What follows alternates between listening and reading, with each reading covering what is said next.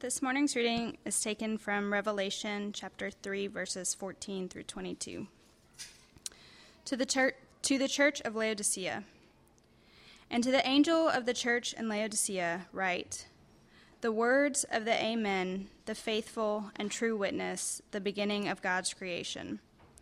I know your works. You are neither cold nor hot.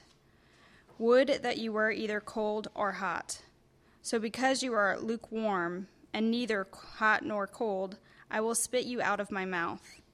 For you say, I am rich, I have prospered, and I need nothing, not realizing that you are wretched, pitiable, poor, blind, and naked. I counsel you to buy me to buy from me gold refined by fire, so that you may be rich, and white garments so that you may clothe yourself and the shame of your nakedness may not be seen and salve to anoint your eyes, so that you may see. Those whom I love, I reprove and discipline. So be zealous and repent. Behold, I stand at the door and knock. If anyone hears my voice and opens the door, I will come in to him and eat with him, and he with me. The one whom con- who conquers, I will grant him to sit with me on my throne as I also conquered and sat down with my Father on his throne. He who has an ear, let him hear what the Spirit says to the churches. Let's pray together. Father, our, the, the prayer of our hearts this morning is uh, the same prayer that uh, Emily and Alyssa just sang, Father, that your Spirit would uh, fall fresh on us, Father. And we, we pray it because we, we know that we need it. We need your spirit not just present to be present in our worship and as we look at your word, but we just need your spirit to be present in our lives, uh, speaking truth and breathing love and life into our lives. So, Father, we pray for your spirit to come, guide our hearts and our affections. In Christ's name, amen. Uh, if you know us at all, you know that we um, we live in a community that that is really right across the street from here, and uh, in our community, the houses are uh, relatively close uh, to one another. If you live in the city, uh, you probably live in a house that's relatively close to someone else as well. Uh, the first house my wife and I lived in was uh, a townhome, so we were even closer to our neighbors than we are even now. But the thing about living in close proximity to neighbors is that you can't totally hide from them and they can't totally hide from you either. Sometimes you'll be in your house or out in your front lawn and you'll overhear something and you'll get a window into what is happening in that home.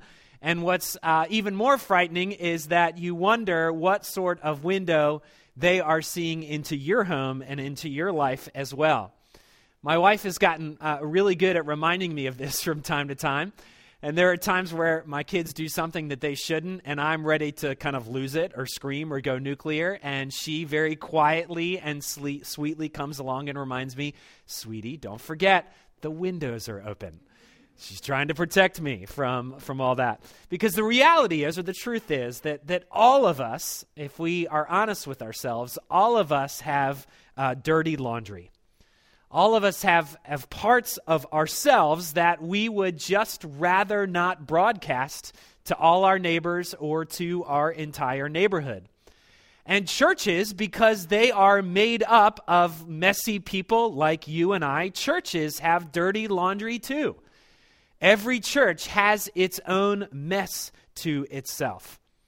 Even if you're here this morning just checking out church for uh, the very first time, wondering what it is all about, you need to know from the very beginning that everything in churches is not perfect. That very often our behavior doesn't match the things that we say. We are hypocritical. If you watch our lives, you'll discover that. We are a messy community. Every church is a messy community because it is full of messy people. And that's what makes these first few chapters in the book of Revelation so intriguing for us to read. Because they give us a window or a look into the mess of other churches. And as we are able to look into the mess, both the strengths and weaknesses of other churches, as we are able to do that, it becomes really instructive for us on what this life of faith is really all about. And it's also instructive to show us how a community of faith ought to live as people gathering together in an urban center set to worship and exemplify the name of our Lord in our context. If you've been with us over the past couple weeks, you've seen uh, that each letter shows us something unique about what the church is supposed to be. We've seen that love has to be an essential characteristic of the church, and that there's a great danger for the church to reduce itself into just a dry sort of intellectualism. We've seen that persecution is a part of what it means to be a church. We saw that in the letter to Smyrna. We saw that what we believe, the, the element or the essential nature of what we believe, is actually really very important. The truth is important because there's a, tr- a general temptation or a general drift that is away from the truth. That's why we need to center ourselves on the truth of the gospel. But it isn't just important to, to center ourselves on that truth, but we've seen throughout the letters that it's also important to, to be able to speak truth into the lives of one another. We need each other to speak into our lives and to expose our blind spots. We've seen that, that authenticity has to be a, a defining characteristic of the church. And we saw last week in the letter to Philadelphia that humility or weakness has to be a defining mark of the, tr- of the church as well. This morning, in, in the letter to Laodicea, we see something new, we see something different, and we see that passionate zeal has to be a central mark of the church. Passionate zeal has to be central to the church. In some ways, the, the best and, and, and most convincing or convicting of all the letters is really saved for the very last one. Some have read this letter and they've argued that, that this letter is really the most applicable of all letters to our cultural moment or our specific landscape of church in our culture. But what's frightening about that is that, ironically, it is the most severe of all the letters. It is intense. It is very, very severe. It contains really no encouragement whatsoever, which we've seen encouragement in others' letters. This one contains no encouragement whatsoever, just very stern correction.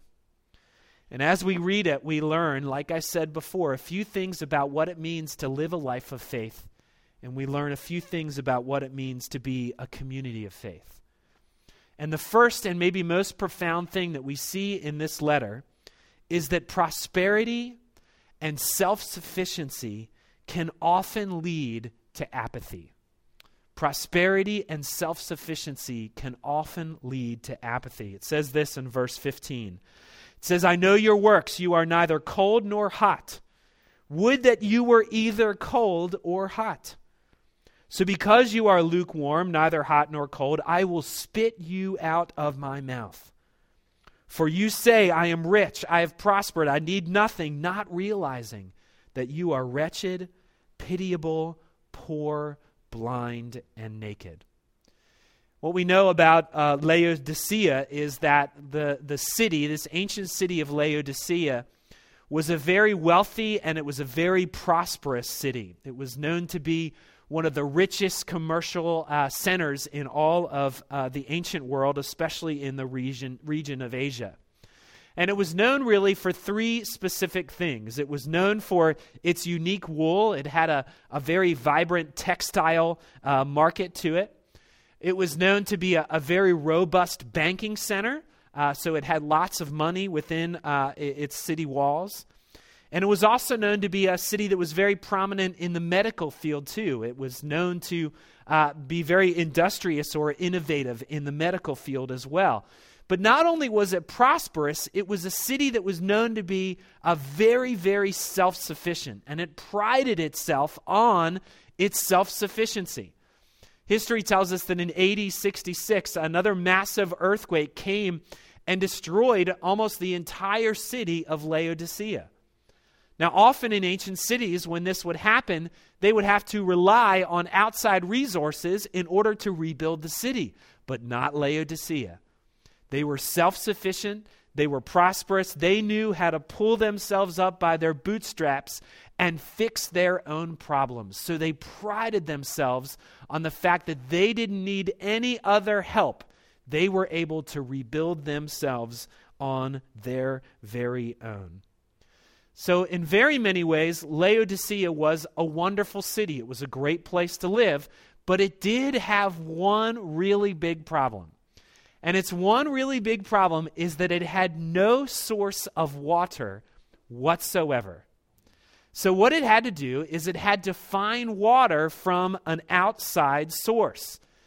So, what it did is it would find its cold water uh, from the city of Colossae, which was uh, 10 miles away.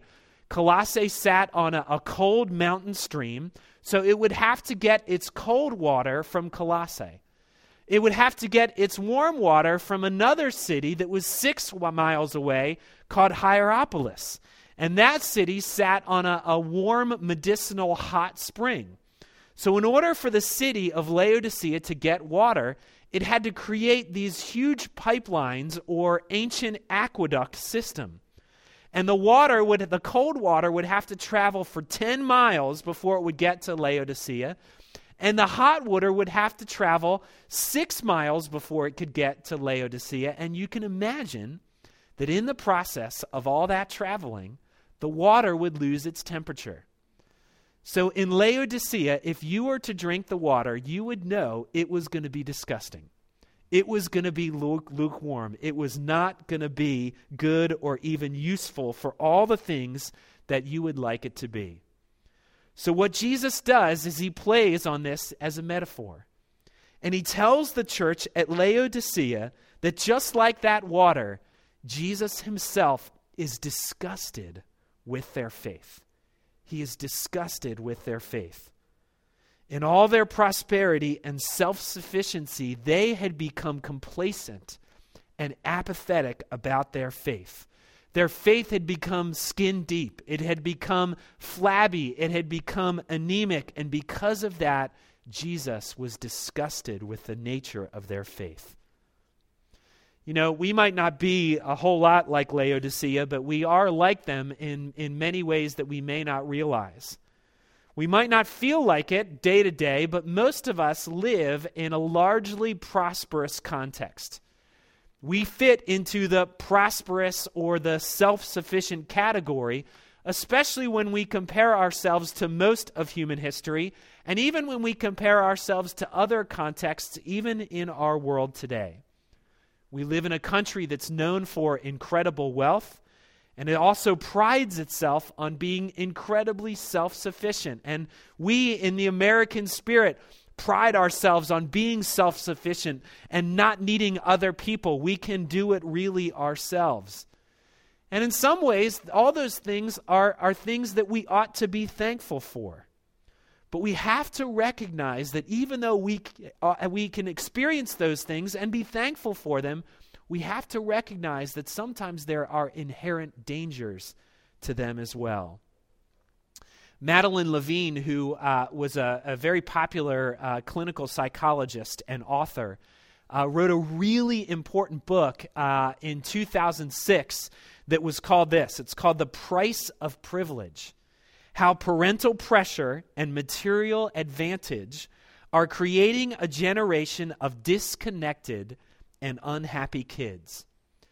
And in her book, what she does is she talks about this thing called uh, the paradox of privilege or the paradox of prosperity. She says this America's newly identified at risk group is preteens and teens from affluent, well educated families. In spite of their economic and social advantages, they experience among the highest rates of depression, substance abuse, anxiety disorders, somatic complaints, and unhappiness of any group of children in this country. Now, it's a really interesting book, and you may not agree with all her conclusions about how to address this problem of privilege or this paradox of privilege. But what she does do a good job of is highlighting some of the dangers that can come to those of us that live in pretty prosperous contexts. And the reality is is that there are inherent dangers to our spirituality as well. There are inherent dangers to our spiritual lives as well when we live in a context that's very similar to this church of Laodicea. We see in this letter to this church something that is very similar to what we saw in the letter to the church at Sardis. And that is that both churches had become incredibly distracted from the their true and ultimate condition before God. They had been distracted of their great need as they stand before a living God. And that's why Jesus says to them in verse 17, He says, For you say, I am rich, I have prospered, I need nothing, not realizing that you are wretched, pitiable, poor, blind, and naked. You see, the church at Laodicea had lost touch of their profound and great need for Jesus Christ. They had become lost in their spiritual complacency. They had become lost in their own self sufficiency. And a byproduct of the fact that they had become out of touch of their need, a byproduct of that was that they had lost their passion or zeal for Christ. They had become indifferent about their faith. And what it tells us is that once we lose our sense of just how much we need Jesus for our lives, the next thing that often goes is our passion and our zeal and our energy for Christ. And it leads us to the next thing that we see from this letter. It shows us that passion must be a mark of the church. Passion must be a mark of the church. It says this in verse 18 I counsel you to buy from me gold refined by fire, so that you may be rich, and white garments so that you may clothe yourself, and the shame of your nakedness may not be seen, and salve to anoint your eyes so that you may see. Those whom I love, I reprove and discipline. So be zealous and repent.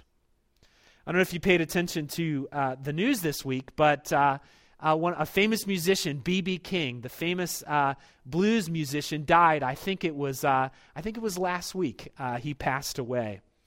And if you were listening to the radio at all, what they tended to do is play his, his most famous song over and over on the radio in order to honor him. And his most famous song was a song called The Thrill Is Gone, which is a song all about uh, a man who was in a relationship with a woman, and all of a sudden the thrill had been gone. He had lost the passion in his relationship. And B.B. King himself was, was no stranger uh, to this idea of passion. He wrote a lot about it.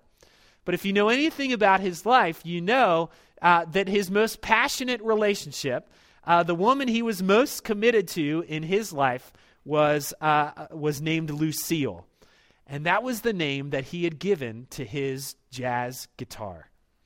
And the story of how Lucille got her name is a great story. I don't know if you've ever heard it before, but B.B. Uh, King tells the story about one day he was uh, very young in his uh, mu- musical career, and he was playing in a blues bar. And uh, all of a sudden, uh, two men in the blues bar that were just drinking the, at the bar uh, started to get into a fight. And they got into a fight that was so intense. I don't know how it all happened, but somehow they set the bar on fire because, because they were fighting so intensely. They set the bar on fire, and all of a sudden, the place gets engulfed in flames, and everybody starts running out of the bar for safety, including B.B. King. So B.B. King runs out of the bar, and then he realizes, to his horror, that he left his guitar in the blues bar.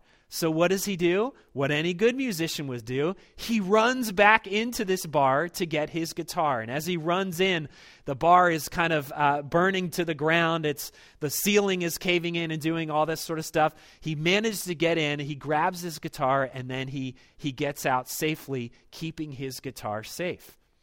Well, as he comes to find out about the story, he learns that the reason this fire was set was because of these two men that got in a fight at the bar. Now, what were the men fighting over? They were fighting over a woman, of course. What was the name of the woman? Her name was Lucille. And ever since then, B.B. King named his guitar Lucille.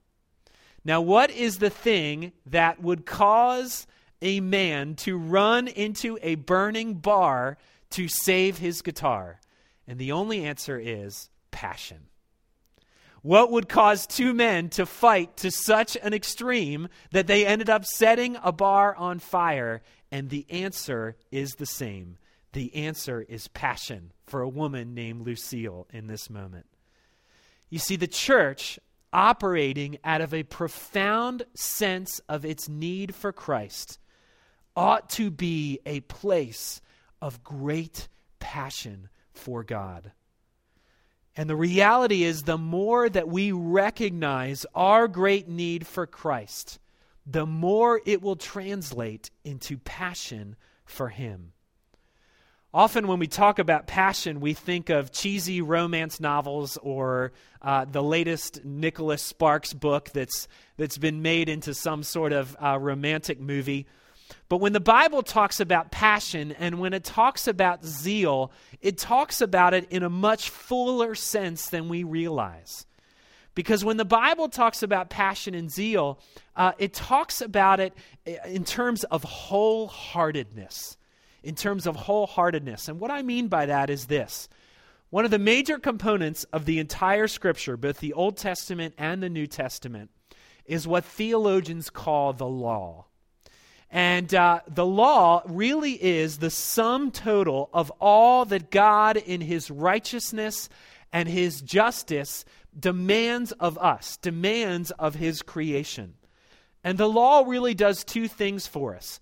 One, it tells us our profound need for Jesus Christ. Because when we look at the law, when we look at all these commands, and if we're honest with ourselves, we realize that we can't live up to it.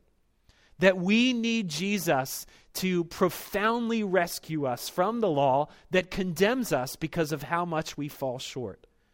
But the law does something else for us, too. It shows us God's will for how He wants us to live. It shows us His will for how He wants His people to live a life of obedience to Him. And when Jesus was, was here on this earth, He chose to sum up the law really in one statement.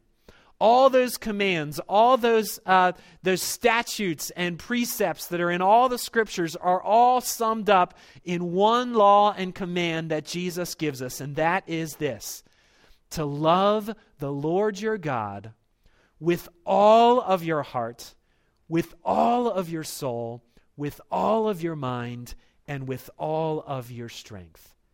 In essence, the law tells us that to honor God, we need to love him purely above all other things. You see, the church at Laodicea had lost sense of its great need, but in the process, its heart had become divided. It began to love its own prosperity. It began to love its own self sufficiency, and it became complacent, allowing all those things to ultimately divide its heart and to lead it away from Christ. So, what Christ does is he calls them to repent, to re recognize their great need for Jesus Christ, and in the process, to rediscover its passion through single minded, devoted, devotedness and love for Jesus Christ. That is what it means to follow him, to single mindedly be devoted in our love to Jesus Christ. But we also see from this letter something else. And we see it really profoundly in this letter. We really see it in all the letters, but we see it uh, very intensely in this letter. And that is that God disciplines those whom he loves. God disciplines those whom he loves. Look at verse 19. For those whom I love, I reprove and I discipline. Uh, if you know us at all, you know that, that we don't come from a perfect family. Believe it or not. There are times where we have to discipline our kids. In fact, it seems some days that's all that we do in our house, but it's something that we have to do in our house. And we've gotten into a practice uh, when we have to discipline our kids. Often we will say at the end of the discipline uh, to one of our kids, Now, why does mom and dad punish you? Why do they discipline you?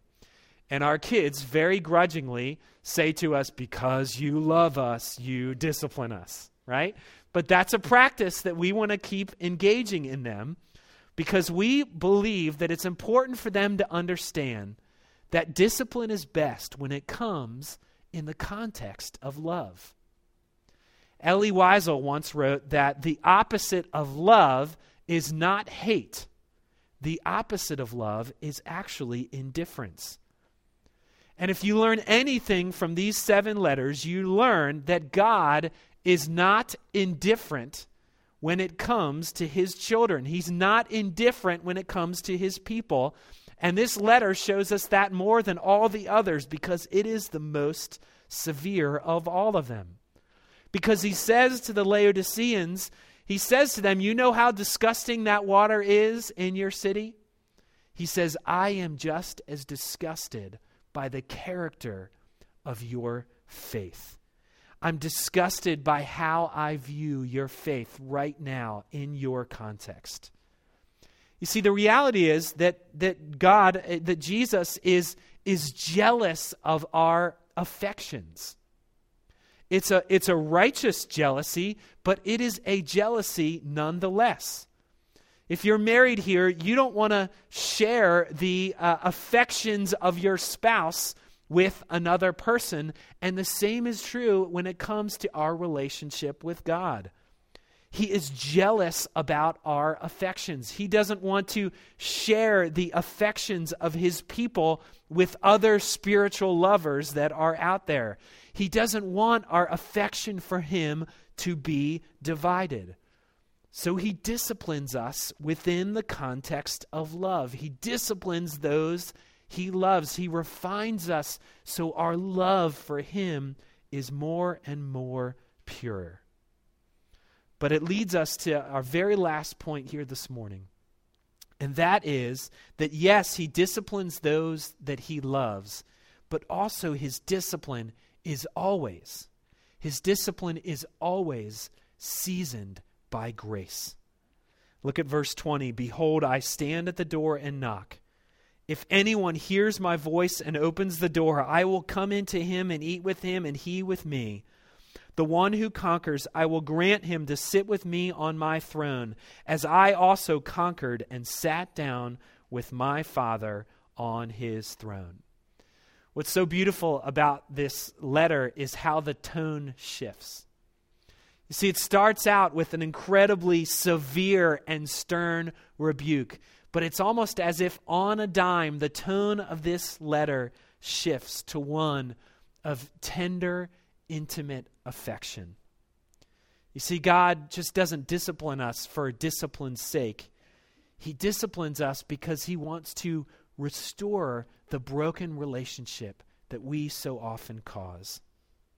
And with a sort of, of gracious and, and beautiful hospitality, he reminds us that Christ stands ready at the door to open the door for us.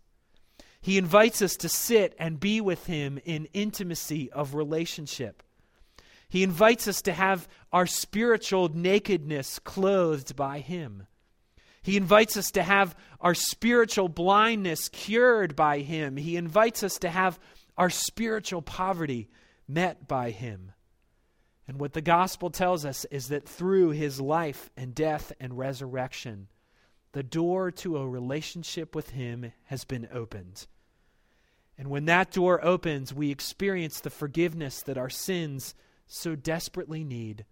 And ultimately, we are welcomed at the table of a Father who loves us desperately.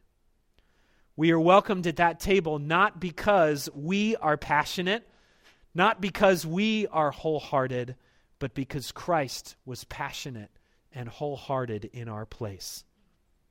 If you look at the gospel story, you have to ask yourself this question What was the thing that, that motivated Christ to do all the things that he did on our behalf?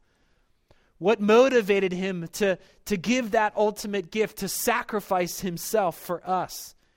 What motivated him to allow himself to be re- arrested and stretched out and executed on a cross? And the only answer comes down to this the thing that motivated him to do all those things was passion. It was single hearted, single minded obedience to God the Father and single minded devotion and passion and love for you and I. There's no greater love than this, than that one man passionately lays down his life for his friends. Friends, don't let your prosperity and your self sufficiency distract you from your ultimate true condition. Instead, recognize the true state of your souls and knock on the door that Jesus has opened for you. Because Jesus stands there ready to be with you, to love you, to bind up your brokenheartedness, and to tenderly enter into a relationship with you. Let's pray.